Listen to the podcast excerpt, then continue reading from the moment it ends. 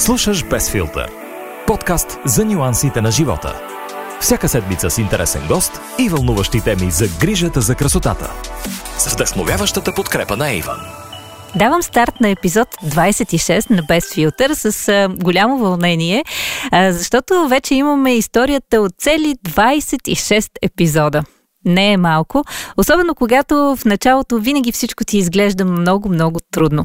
Страхотни гости и страхотни хора посрещнах в посткаста през изминалите месеци и съм развълнувана за това, че в следващите имам списък с още много страхотни и интересни персонажи, с които бих искала да ви срещна и които съм сигурна, че ще ви вдъхновят и ще ви накарат да погледнете на живота от различен ъгъл. И днес ще ви срещна с една жена, която е от този тип хора, които винаги, когато влезнат в стаята, всички обръщат поглед към нея. Не само защото е изключително атрактивна и красива, но и защото има онова присъствие, онази увереност и онова приятно чувство, което оставя в хората около себе си, че просто не може да остане незабелязана и незапомнена. По мен Владимирова е позната като човекът, който стои зад ам, бранда Blackout лейбъл, едно изключително интересно дизайнерско решение за това как бижутата и аксесуарите могат да бъдат нетипични, нестандартни, изключително красиви, привличащи погледите и не на последно място малко изкуство, което можеш да имаш в къщи. С пламена се запознах преди години по време на един уркшоп, на който тя ни показваше как да правим бижута от нетипични материали. И освен, че все още пазя колието, което изработихме с нейна помощ тогава, пазя супер приятни впечатления за нея и за историите, които успя да ни разкаже в онзи следобед. Много се надявам, че и сега, в разговора, който ще чуете след малко, и вие ще останете с същото приятно чувство за нея. Освен това, ще успеете да се вдъхновите и дори да си вземете идеи за това как трябва да стартираш бизнес, в който никой друг около теб не вярва, но ти си твърдо убеден, че ще постигнеш успех и това е нещото, което искаш да правиш. Освен това, Пламена има доста ясна и силна позиция за себе си като жена и като човек. За хората, които я следват в социалните мрежи, не е тайна. Не бих я нарекла феминистка, но бих казала, че е жена, която знае цената си и която отстоява принципите си. А това е много, много рядко срещано в днешно време, когато модата по-скоро клони към друг тип жени. За всички тези неща и още много, много други си говорим днес в Без филтър с госта, който нямам търпение да ви представя сега и който да чуете в следващите минути на подкаста Пламена Владимирова в Без филтър. Без филтър. Да започнем разговора от там. Какво виждаш ти, когато застанеш срещу огледалото? Какво е момичето, което те гледа от среща? Защото, честно казано, аз така имаме общи познати и съм чувала за теб много неща от различни хора, но ми е много интересно ти какво виждаш в огледалото, когато се погледнеш? О, сега сигурно ще шокирам всички. Не си мислете, че виждам някаква гламър дива или нещо от сорта. В много от случаите виждам съвсем нормален човек, който сутрин става, бори се за своите неща. Но като цяло се научих едно от най-важните неща огледалото да не ме определя, а всъщност аз да определям какво виждам в огледалото. Ако това е най-така точно казано. Но като цяло виждам още малкото момиче, което и казваха, че няма как да стане дизайнер, никой не й вярваше и че някак си успя да обостри всички тези неща и да ги обори. И така, това виждам. Радвам се на това, което виждам в огледалото. Една голяма пораснала жена. Страхотно. Всеки ден се повече, да. А, ще си говорим много за твоя талант, за смелото ти присъствие в модата и в живота, но преди това ми се иска да проверя една теория. Обикновено казват, че всичко се корени в детството и то много често предопределя това какви ще станем един ден. В твоя случай как беше? Малката плами прилича ли на теб сега или може би е била друга крайност и някъде по пътя нещата са се преобърнали? Малката плами все още, както казах, живее много сериозно в мен и до голяма степен при всеки един проект първите думи, които чувам съзнанието са ми. Много благодаря, че ми позволихте отново да си поиграя. Това е наистина първото нещо, което чувам съзнанието ми. Много ви благодаря, много ви благодаря, че ми позволявате да играя. Така че до голяма степен малката плами. А, още едно време, аз съм казвала не веднъж, че съм така неуспешния опит на няколко поколения инженери. А, бидейки в такова едно семейство, идвайки от един такъв бекграунд, доста често чисто а, момичешките работи бяха така на един малко по-заден вариант и аз много обичах да си играя с инструменти, с... А, майка ми баща ми са електричари, така да го кажем. А, с електричество са се занимавали и се занимават и до ден днешен.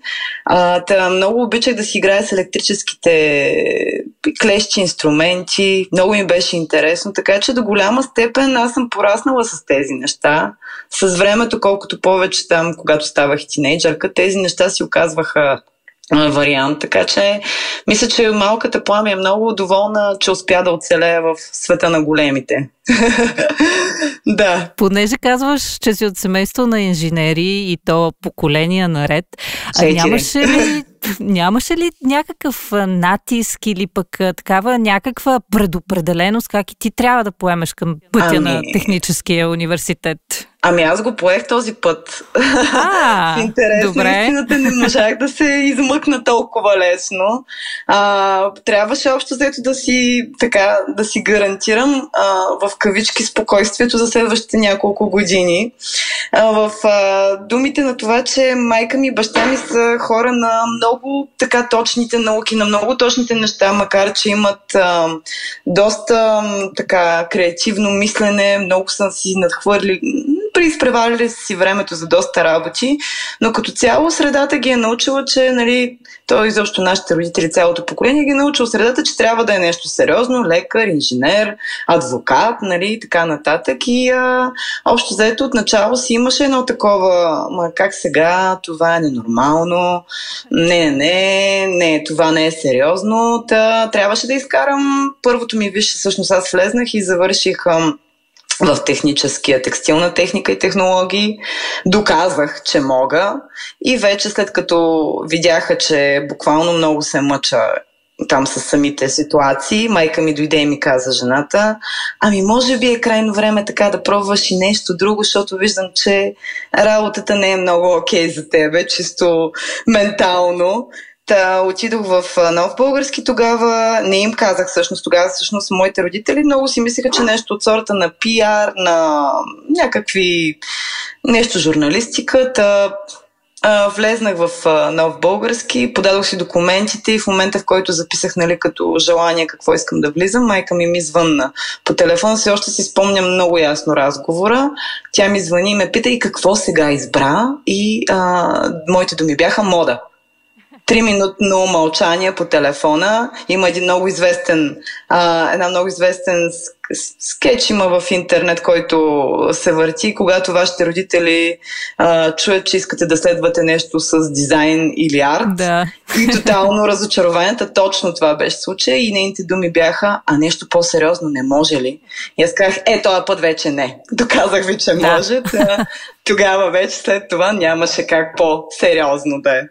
И така, те имаше го този наоплес, да, имаше. Да, да. Успяла си някакси да, да намериш баланс, според мен, нали, с записването на едното да. образование и после имаше, вече... Имаше. Сега вече нищо не могат да ми кажат, имам си а, така нещата, които е трябвало да премина и през технически. Между другото, много, много, много се радвам, че съм минала и тази школа, защото тя ме е научила на страшно много дисциплина, на страшно много неща, които по-късен етап са ми дали така поле за изява и ако съм ги нямала тези работи, като чисто скилс, които е трябвало да придобия, е нямало да мога да продължа. Дори и разработката на бранда в по-късен етап е пак идваща от там.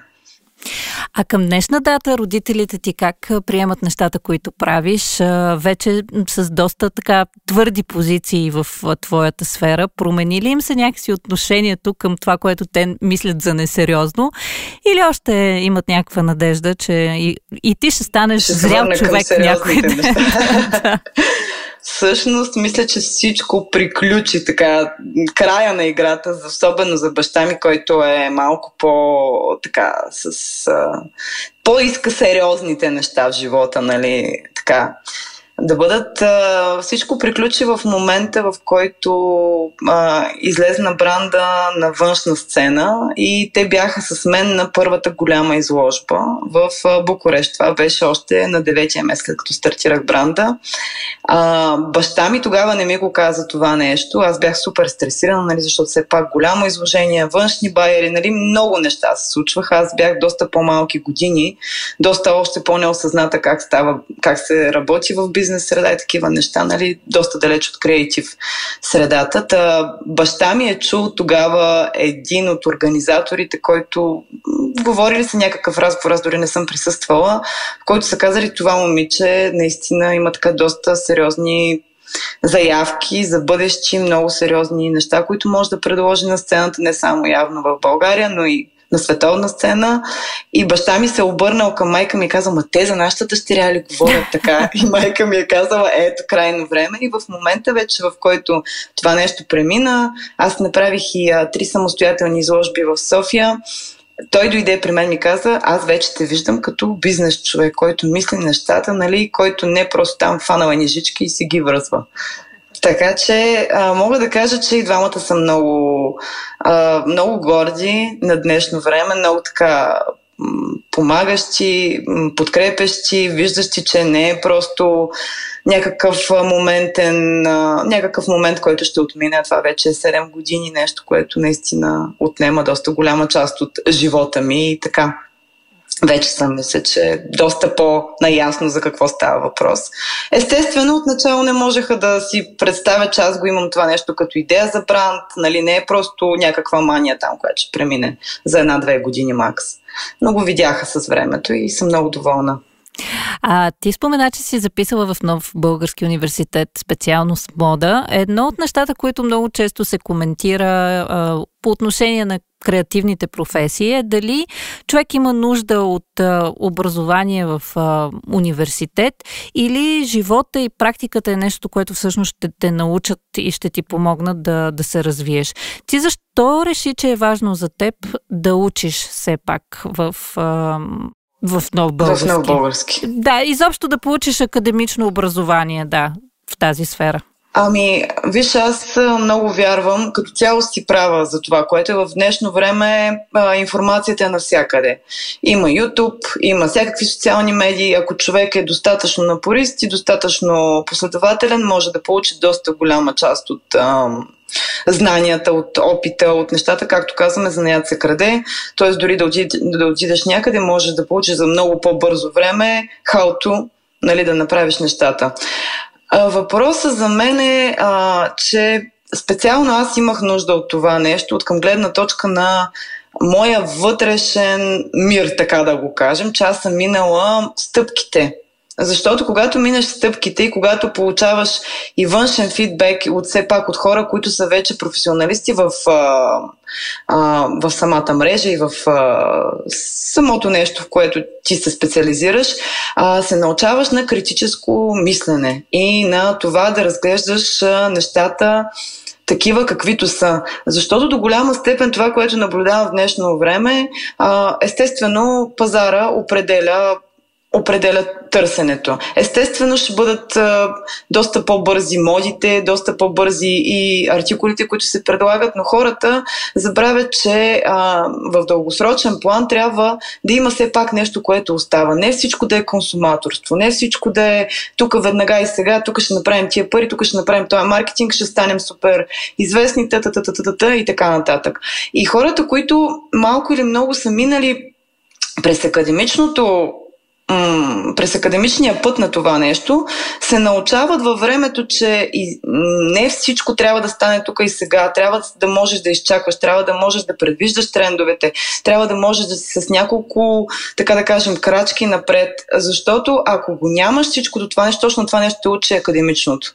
А, ако го нямаш това нещо, а, вероятността да си успешен тук и сега и благодарение на пари или на позиции, тя ще премине.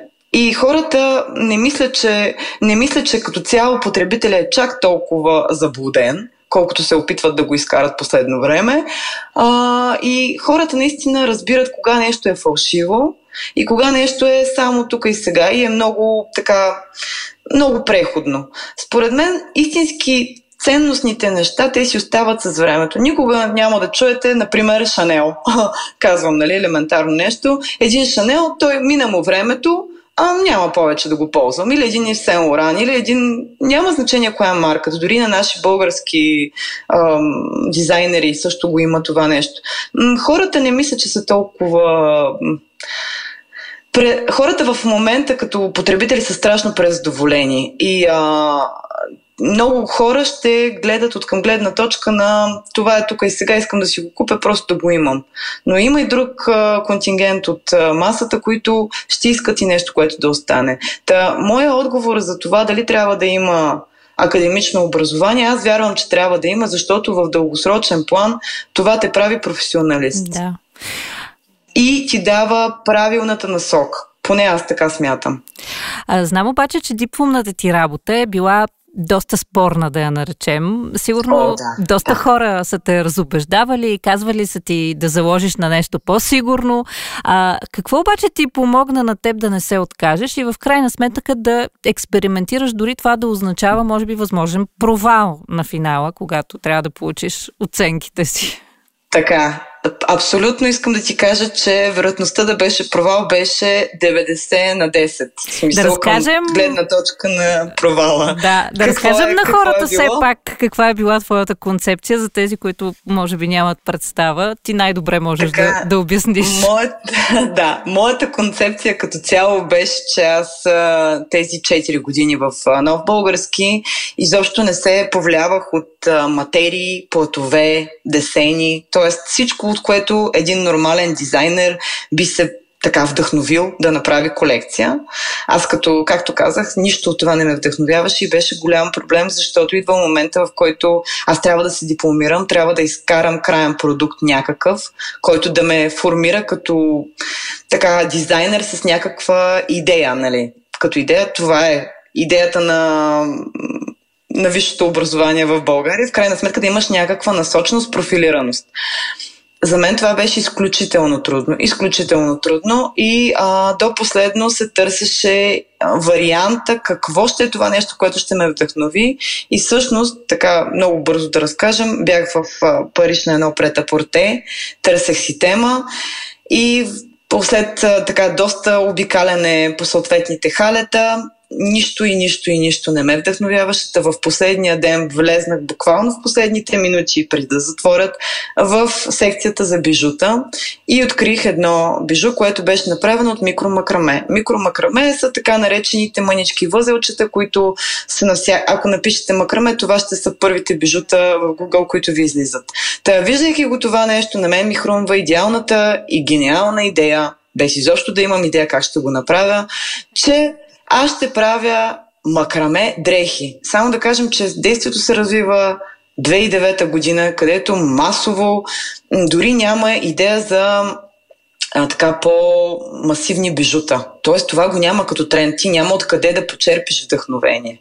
В световен мащаб на онзи момент имаше две момичета, които правеха нещо подобно, като те много добре си пазеха, така много стриктно си пазеха какъв е всъщност материала, с който работят. Връщайки се обратно в България, сядам на масата, в която ние масата там за, и, за обсъждания и казвам, аз ще правя макраме дрехи. Всички се смяват, защото знаят, че аз съм с двете леви, никой не вярва. И тази, която ми беше научния ръководител, казва, ами успех ти пожелавам, ти си с двете леви, аз не го виждам това нещо как ще стане в рамките на два месеца, защото все пак дипломирането е след два месеца. при което започва едно ходене по мъките, аз да намеря материал, с който да работя. Да го, из, да го измисля, това нещо в а, акъла ми, да намеря материал и да го сътворя. Това нямам идея как ще стане. До този момент аз дори не знам как се плете един възел на макраме. Един. Започвам да уча и след три, три седмици или две седмици научаване на елементарния възел, аз казвам, ато, ето, аз направих един възел, аз ще направя дрехи. Трябва да направя 8 дрехи, които са готови да излязат на подиума и да ги разходят едни манекенки от материал, който аз не знам къде съществува. И почва едно търсене, само да кажа, че в този мил момент и в личен в лично естество ми се случват някакви абсолютни глупости, аз оставам без място да живея, без пари и съобщо всичко е срещу мен. Та, ходенето по мъките е абсолютно голямо, Та в крайна сметка аз намирам едно въже Просто Господ ми се усмихна отгоре и каза, ето, вземи това въже.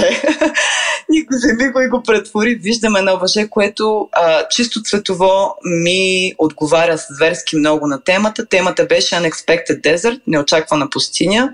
Тоест пустинните цветове, тези пясъчните на Сахара и изобщо идеята за пустиня като цяло, това беше цветовата гама. Те виждаме едно въже, което е меланж и казвам това е. И оттам насетне просто оставих ръцете да работят. Ако ме питате как, не знам как. Мисля, че съм била в нещо като транс тези две седмици. Аз направих в рамките на три седмици, аз направих и 8 неща.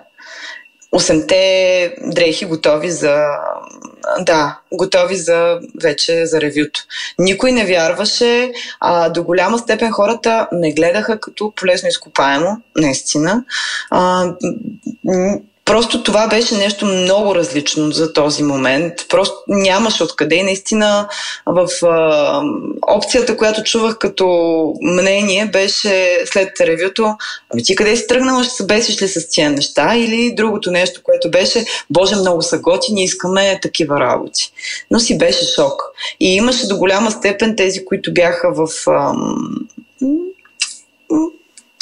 преподавателите, Комисията, които бяха. Да. Да, а не, по-скоро преподаватели. Комисията ме оставиха да си правя каквото си искам, ага. нали, до последно.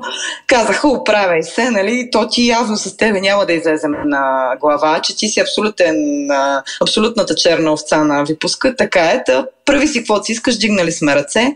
Но имаше други преподаватели, които ме гледаха така и казаха, ма това не е конфекция. Ма ти как един ден ще правиш поправки? Такова аз казвам, аз не влизам в нов български, за да правя поправки или да правя конфекции, да ходя някъде да шия костюми. Аз искам да стана дизайнер. Та, общо взето аз знаех, че общо взето малко си беше игра на хазарт, както като влизаш в казино.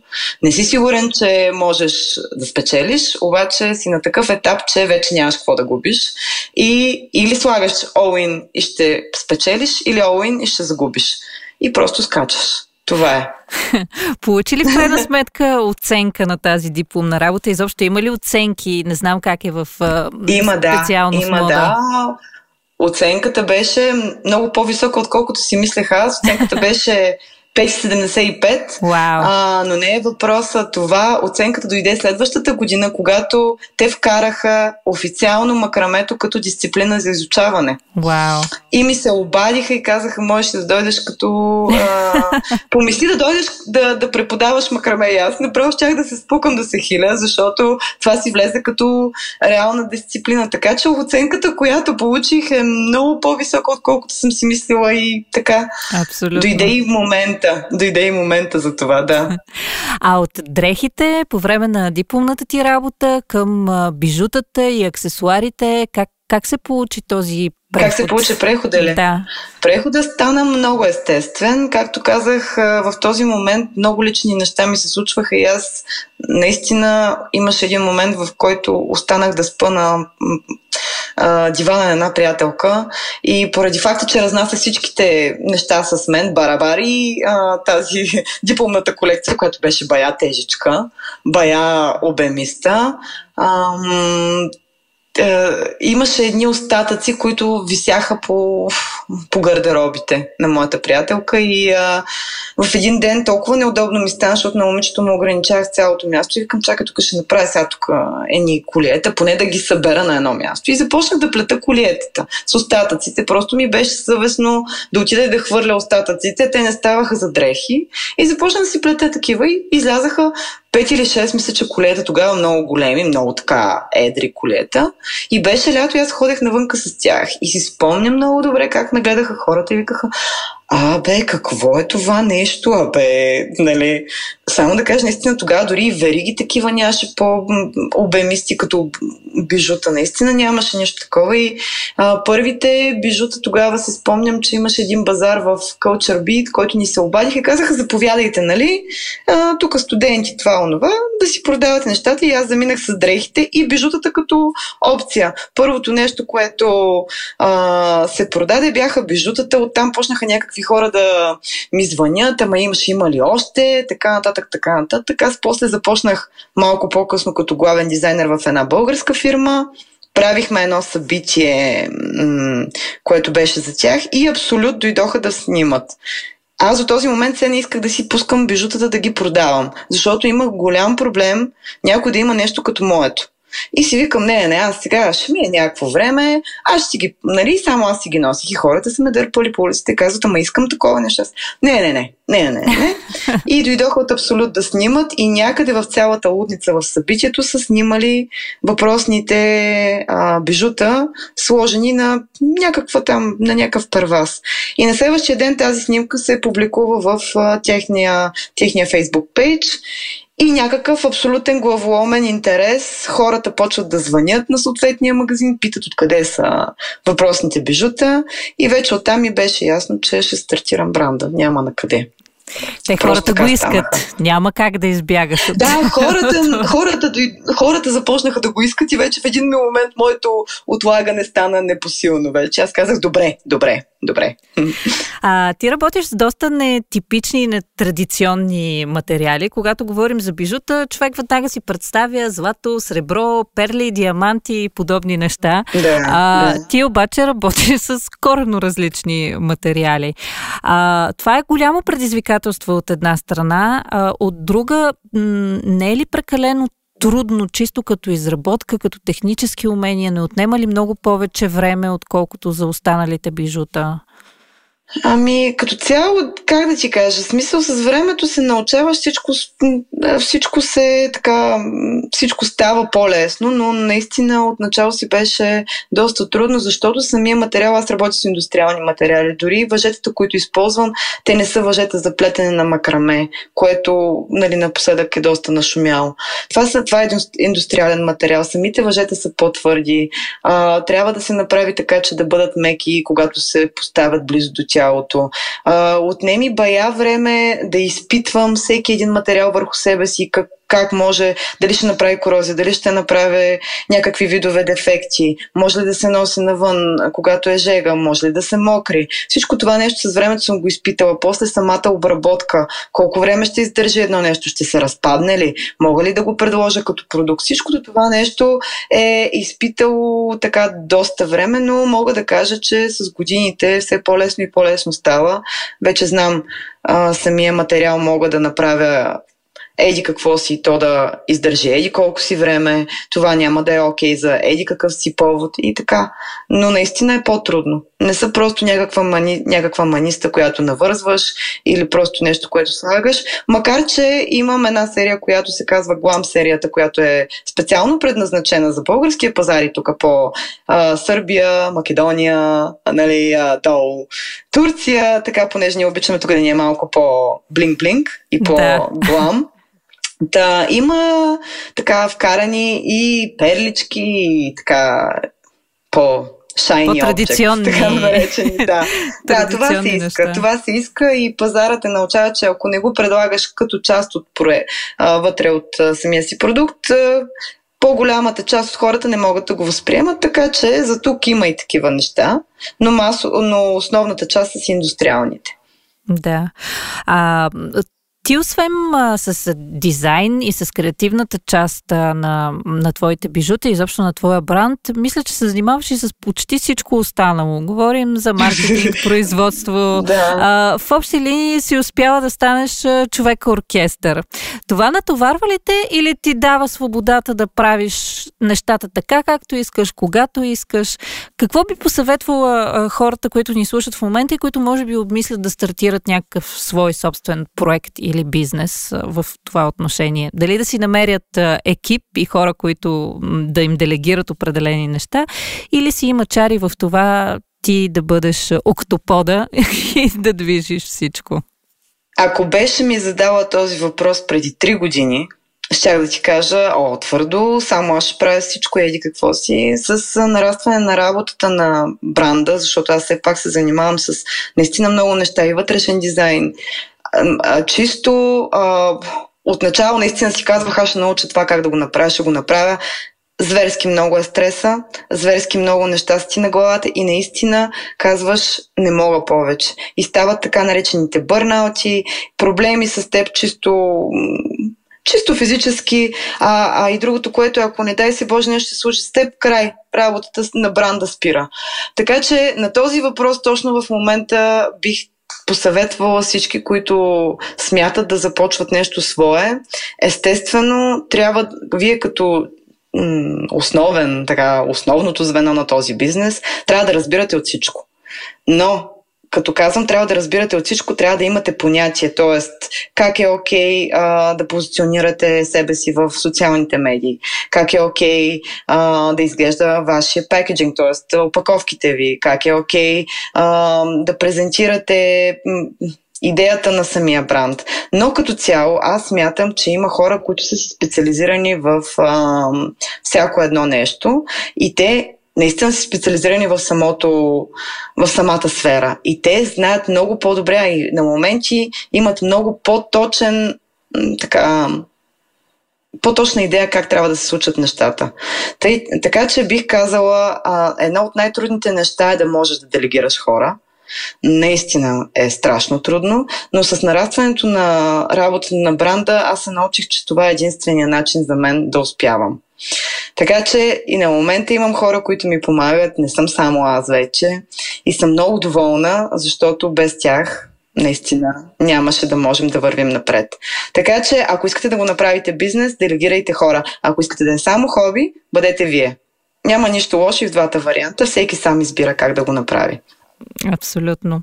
А, а знаеш ли, на мен а, ми е интересно, освен твоят а, така, професионален път и професионалният ти опит, а, като човек, който а, те следва и в социалните а, мрежи, имаш а, а, доста ярко присъствие и там и доста силно изявена позиция, не бих я нарекла феминистка, по-скоро на жена, която а, знае каква е, а, знае своята стойност и не влиза в този общия мейнстрим нали, на а, типа женички, които масово се разхождат да, в Инстаграм да. и в Фейсбук. Даже малко преди да, да започнем този разговор, попаднах на един а, твой пост в Фейсбук, ако не се лъжа, в който разказваш за една история от близките дни по време на един твой шопинг. А, О, да, шопинг, която да. ме впечатли много. А, ще я разкажеш ли изобщо да, да споделиш за твоето отношение по тази тема към живота, защото то е доста интересно. Към живота. Отново, да, и отново е по-различно от а, стандартното тук за нашите географски ширини? Ами, аз това, за което наистина много се боря с бранда, една от основните идеи на бранда е, не случайно той се казва Blackout. Идеята на Blackout е да блекаутнеш всичко около теб и да останеш ти като основното нещо. Като го разбирате това нещо, да се върнеш навътре в себе си и да знаеш колко струваш ти, независимо навън обществото какво се опитва да те направи.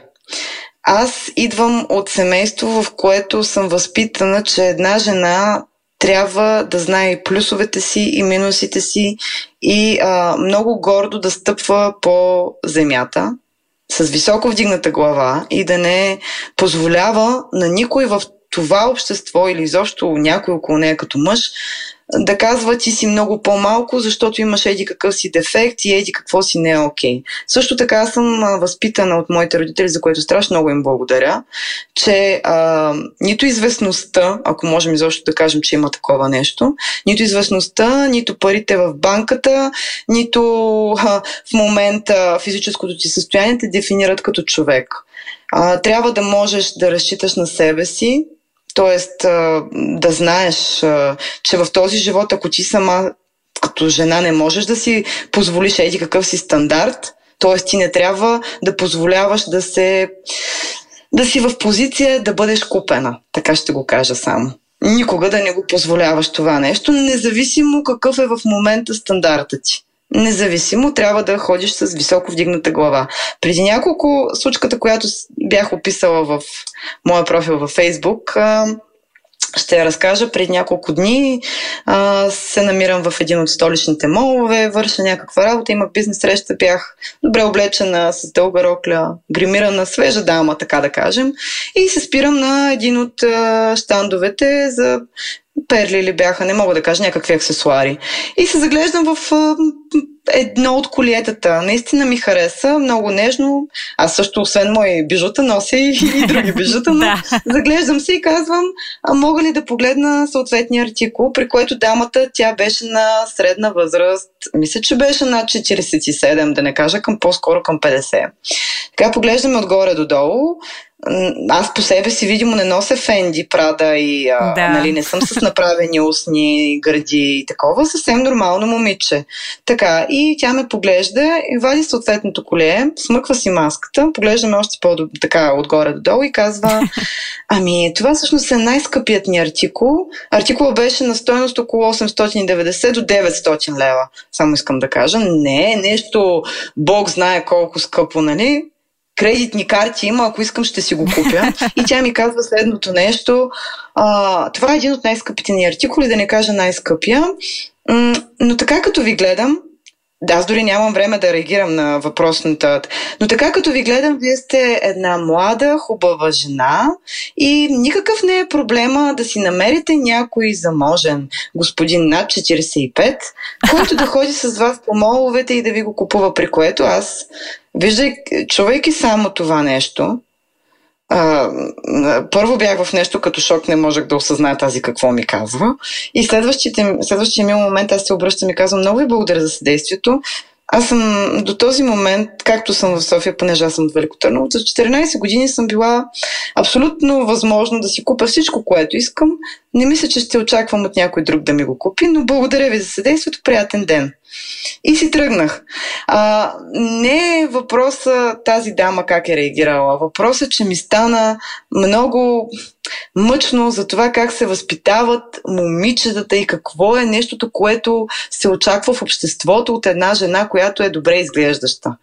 Добре изглеждащата жена в България е равно на ти си а, готова да бъдеш купена. Мразя този начин на поведение в България. Мразя и факта, че а, наистина го мразя, въпреки че това е много силна дума, че жените не знаят масово вътрешната си стойност, наистина колко струват преди момента да си направят някаква нали, интервенция или еди какво си.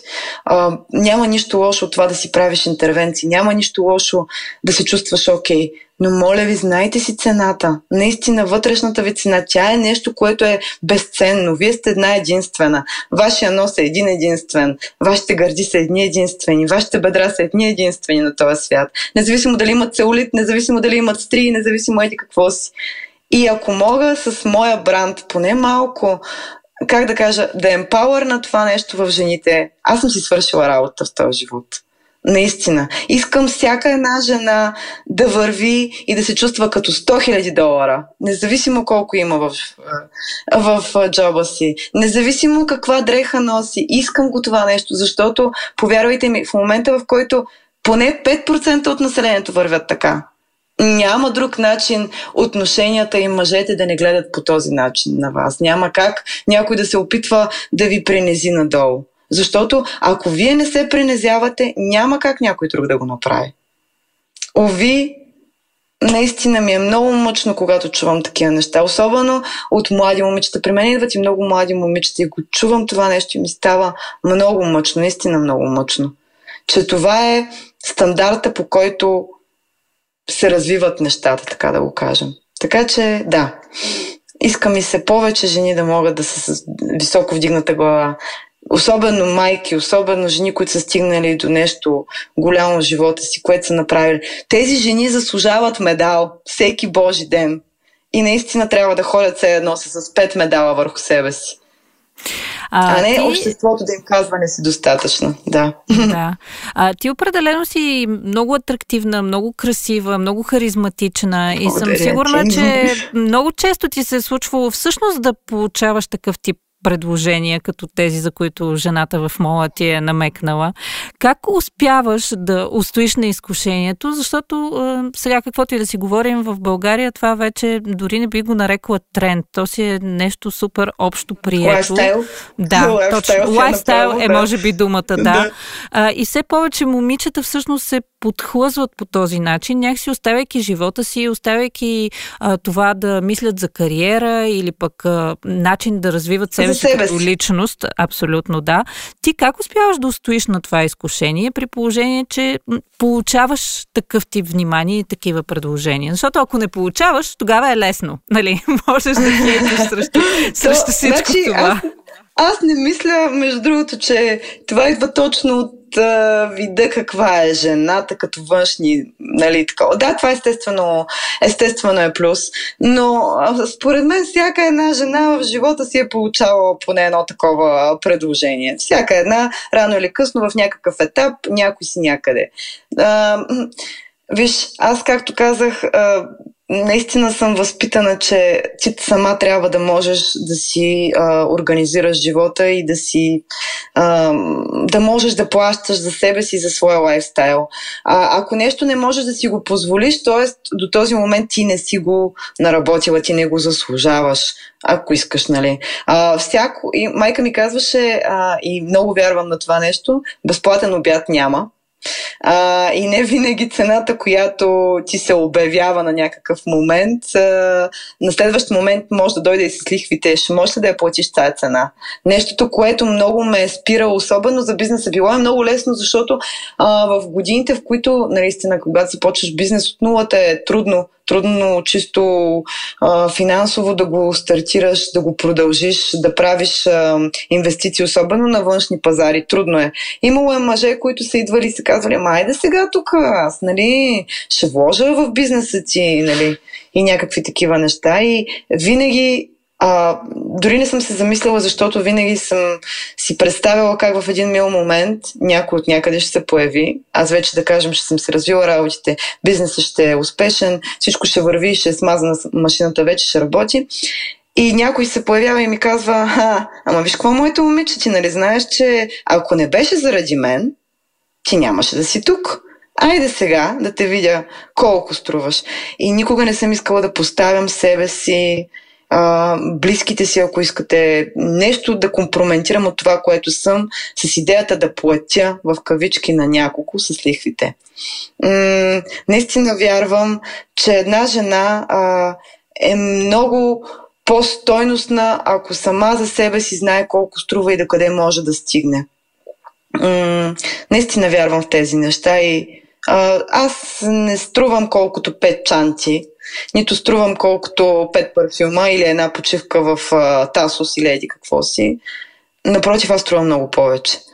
И а, аз струвам грижа, аз струвам внимание, аз струвам а, а, всеки ден човека до мен да се събужда и да казва, ти си най-голямото постижение в живота ми, най- и жената, за която имам имам нужда да бъде като партньор до мен, което хората, идващи и предлагащи да купуват някаква част от мен, няма да го разберат никога. Така че при мен никога не е стоял варианта дали ще се подлъжа или не, защото идва от ценностната ми система. Да. Мисля, че това е в основата. Тя е най-важното и наистина човек има ли е, да. е много по-трудно да, да се поддаде на, на такива да изкушения. Да, да, да. Точно така. Плами, аз много ти благодаря за този разговор. Беше много интересен, много полезен за хората, които може би искат да стартират нещо свое. Благодаря ти за личните неща, които сподели относно твоя опит към, към живота. Също много интересно и, благодаря и, много и, и важно. Интервю аз. И а, се надявам, че ще имаме поводи да се чуваме отново с интересните неща, които съм сигурна, че ти предстоят. Без филтър. Много ми хареса как този разговор премина някакси съвсем плавно между преследването на мечтите, отстояването на позициите и личната гледна точка за това как човек трябва да знае цената си. По мен определено е жена за милиони, както биха казали някои. А аз пък мога да кажа, че всъщност тя от тези момичета, което е готово да прегърне всяко свое аз без никакво притеснение и наистина да се наслаждава на това, което вижда в огледалото срещу себе си. Подобно е посланието на най-новия аромат Eve Embrace от колекцията на Avon Eve, който е поредният аромат, който ще ни накара да повярваме в това, че една жена може да има много лица, може да има много роли и да се чувства удобно в всяка една от тях. Аз съм човек, който също се занимава с различни неща, на различни поприща и в различни сфери. И трябва да ви призная, че винаги ми е скучно, когато някой определя себе си само с едно единствено нещо. Защото човек е почти като дъгата. Има различни нюанси, показва различни черти от себе си в различни ситуации пред различни хора и това съвсем не го прави лицемерен или дволичен. Напротив, прави го една завършена личност, която иска да види всичко от живота, да опита колкото се може повече неща и да носи в себе си тази увереност, че може да направи и това, и това, и това, и следващото нещо. И няма всъщност човек, който да се появи на пътя му и да му каже това не е за теб. всъщност най-много обичам такива хора. Нищо друго не ме мотивира повече от това. Та в тази връзка можете да разгледате новия каталог на Avon, в който централно място всъщност е отделено на серията Аромати Ив. Превърнала се вече в тотален бестселър и любимец на много-много жени. Новият аромат Embrace всъщност ще ви накара наистина да повярвате в това, че най-после можете да бъдете всичко, което поискате. Аз съм Ел и ми е много приятно, че и тази седмица бяхме заедно в Без филтър, подкаста, който може да слушате в любимата си платформа за подкасти, като Spotify, SoundCloud, Apple Podcast, Google Podcast и всяко друго място, на което обичате да консумирате аудио съдържание. Надявам се, че не сте забравили да се абонирате и да следвате и слушате всеки нов епизод. Още повече, че такъв се появява всяка седмица с нов интересен и много-много вълнуващ гост. Навлизаме в онзи период от годината, в който вече трябва да дадем на пълна мощност своят ентусиазъм, своята амбициозност и желанието си да завършим всичко, което сме си обещали, че ще направим преди финала на годината. Затова не пропускайте и следващия епизод на Без филтър, в който ви очаква поредната доза вдъхновение и мотивация от хора, които са успяли да открият работещата формула в своя живот.